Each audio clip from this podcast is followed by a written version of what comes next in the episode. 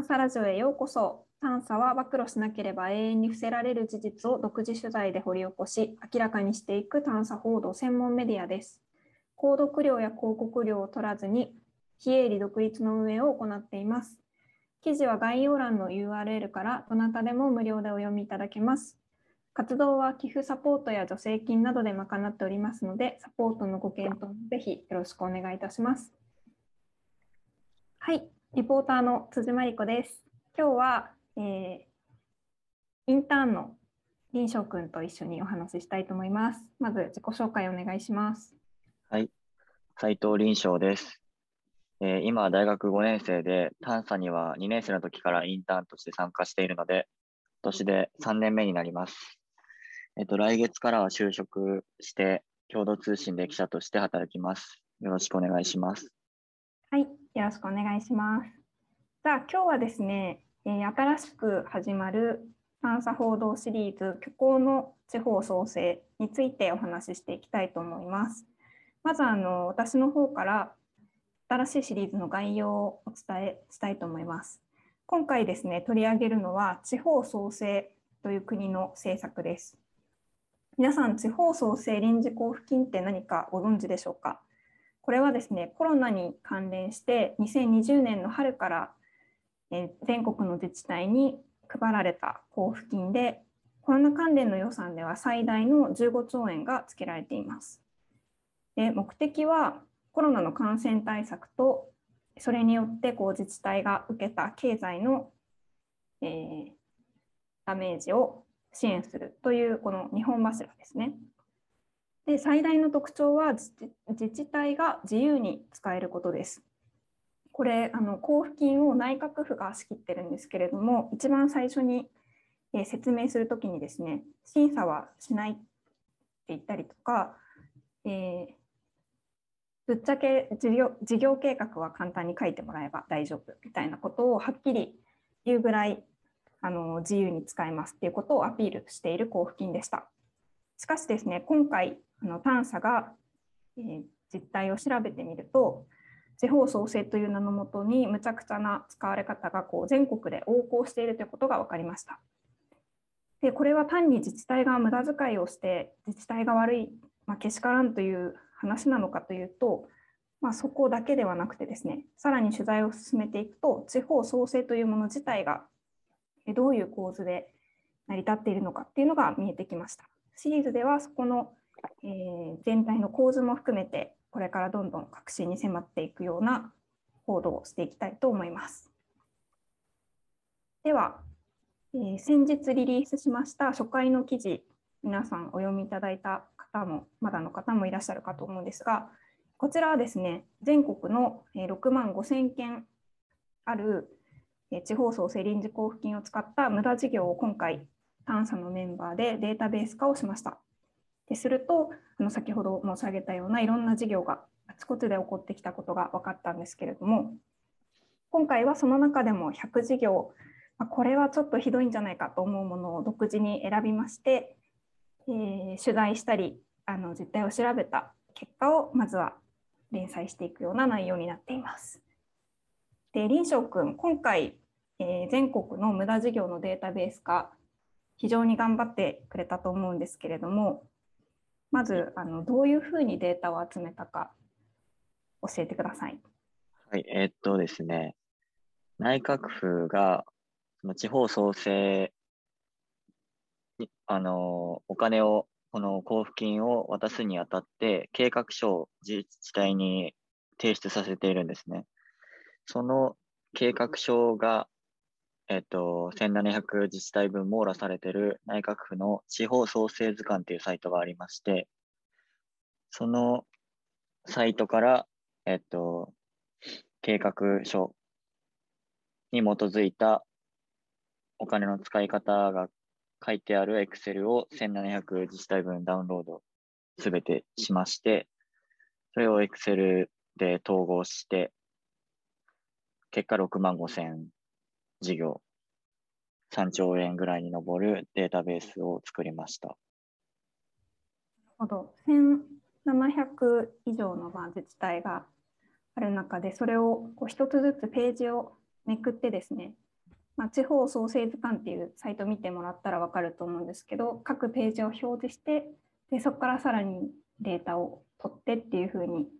まあ、していったんですよね。はい。で、えっとまあ、それを集めてみてまずそのデータを見てどんなことを思いましたか？そうですね。まずその1700自治体すべてに配ってるっていうのが結構衝撃で、こんな、あ、どこでもなんだっていう驚きと、うん、とこんな使い方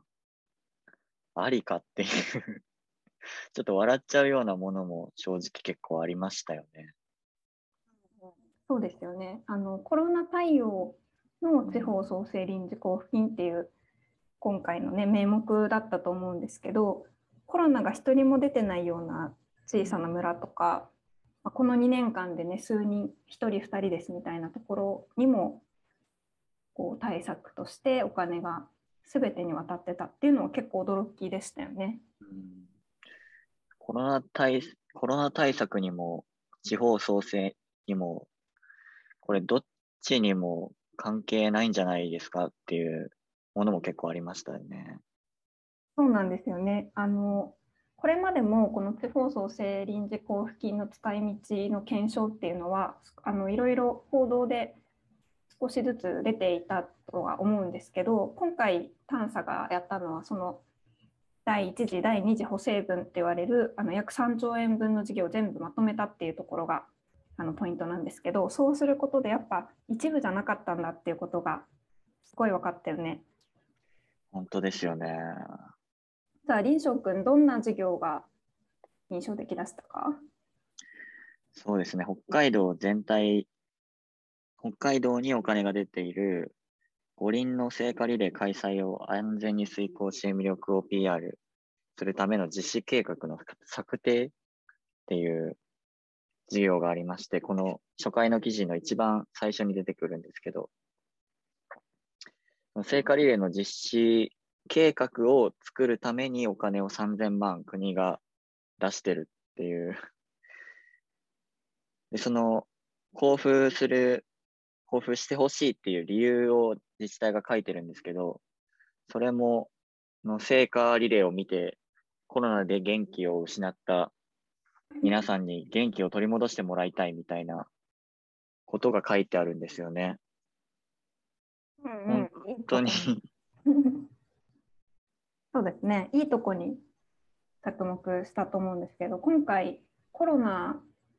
だけど五輪の五輪関連のは結構いくつもありましたよね。ありましたね。リレーとかね。でうんこの今回の北海道のは実は今あの詳細を取材中でして、まあ、おっしゃる通り あの3000万計画に3000万でしかもこれ実際はあの聖火リレーできてないですからね中止になってるんです。で中止になった聖火リレーの計画を立てたことに3000万使いましたというのでしかもこの3000万はある、えー企業にまるっと委託されてたんですね。そこをちょっと続報で報じたいとは思うんですけど五輪はねなんかなんでだろうと思ったよね。本当に笑っちゃいますよね。ね、こうもう一つ私が気になったのはすごくその事業計画自体がなんか読みづらかったですよね。こういあの事業の目的を書く欄とか、まあ、どういうことにいくら使いますっていうのをその内閣府のページから見ることができるんですけどなんかこう一見あの、まあ、林林翔君が今言ったようにこうお祭りをやってコロナ回復で元気を取り戻す契機にするとか なんかこうお役所公文にまとめて出しちゃえっていうようなのがすごくよく見受けられましたよね。そうですね。だから注意深く読まないと、なんか読み流してると、ああって受け入れちゃいそうになるけど、よくよく見てみると、あれ？やっぱおかしくないかっていうのも結構ありましたね。そうそうなんですよね。だから今回の記事で使ったものは全部あの要約して分かりやすい言葉でこういうことだろうっていうふうに書いてみるとこうやっぱりひどさが目立つなそうですね。うんうん、思いましたね。あとねもう一つ気になるのが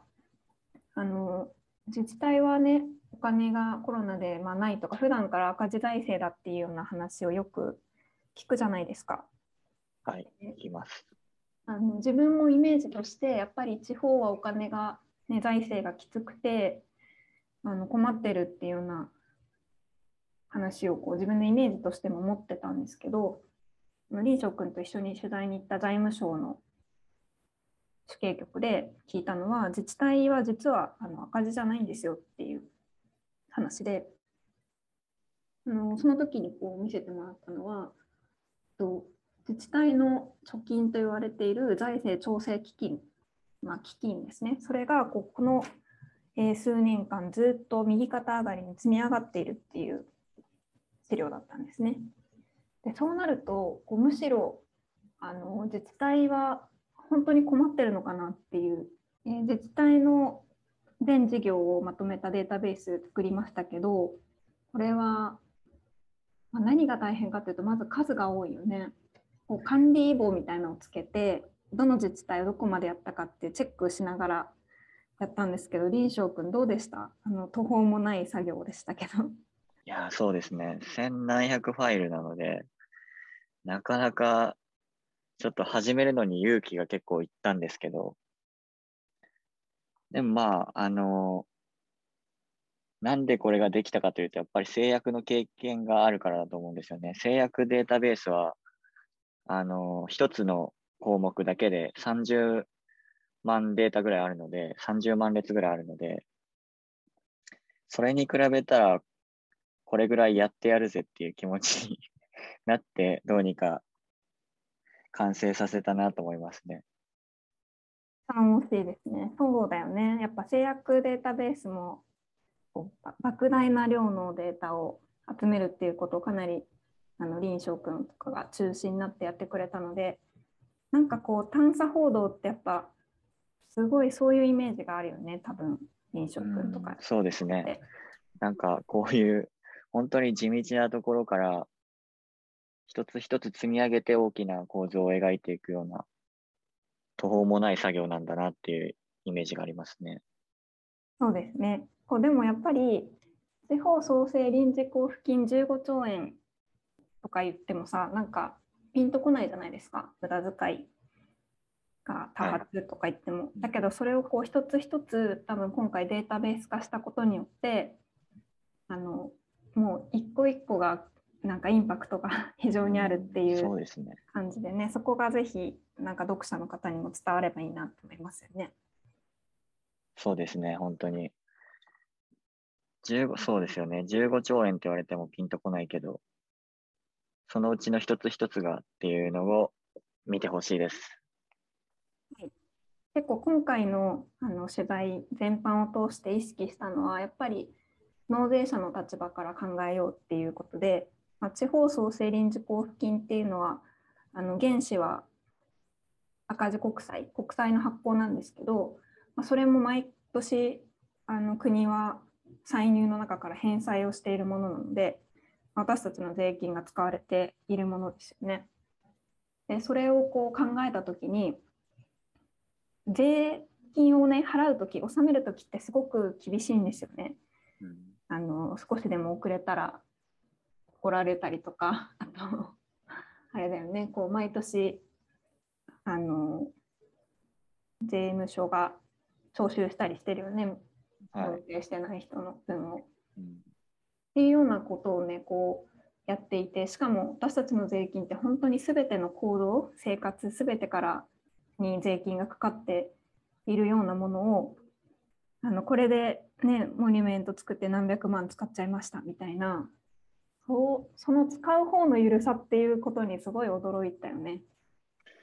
本当にあの腹立たしいですよね。そうこの怒りをねぜひ、うん、あの読者の方にも感じてほしいなと思います。はい、ではあのー今回は北海道と東北編っていうことで記事を出したんですけれどもこれからあの全国それぞれの地域ごとにあの毎週出していくのでお住まいの地域とか関心があるところとかぜひぜひあの驚きながら見ていただければと思います。今回のシリーズは、えー、取材費の募集っていうのも募っているんですけれどもあの探査の取材にかかる費用はですね、まあ、運営すべてかかる費用は広告料とか購読料とかあのもらっていないので助成金と寄付金で賄っているものなんですけれども今回の地方創生のテーマって非常にこうもらえるあのこう助成金がほぼほぼなくってむしろこう地方創生をやる団体にはもちろん出しますけどこういう視線で視点であの検証しようとかね批判しようっていうところにこう合致するあの助成金がなくってですね非常に取材費もこれから取材続けていく中であの必要になってきますのでぜひあの共感していただけたらあのサポートをお願いしたいと思います。お願いします。はい、ちなみに内閣府はあのこの事業の検証を、まあ、進めているんですけれどもその予算はあの1億ついてるみたいですよ。1億で、まあ、大手新規1社が請け負ってあの検証するしているそうですけど探査なんてこの10分の1もいらないよね取材費だけだったら。いやもう本当ですよ。ねだけどやっぱそうかそこでも1億かって感じですね。ちょっとぐらい回してほしいですよね。ですよね。そしたら臨床君も就職せずに済んだのに。って言いながら、はい。では、今日はここまでにします。はい、ご視聴いただきありがとうございました。感想は、ありがとうございました。はい、感想はハッシュタグの探査ラジオというふうにつけていただくと、こちらも SNS で確認できますので、ぜひいろいろご意見を寄せてください。はい、ではありがとうございました。ありがとうございました。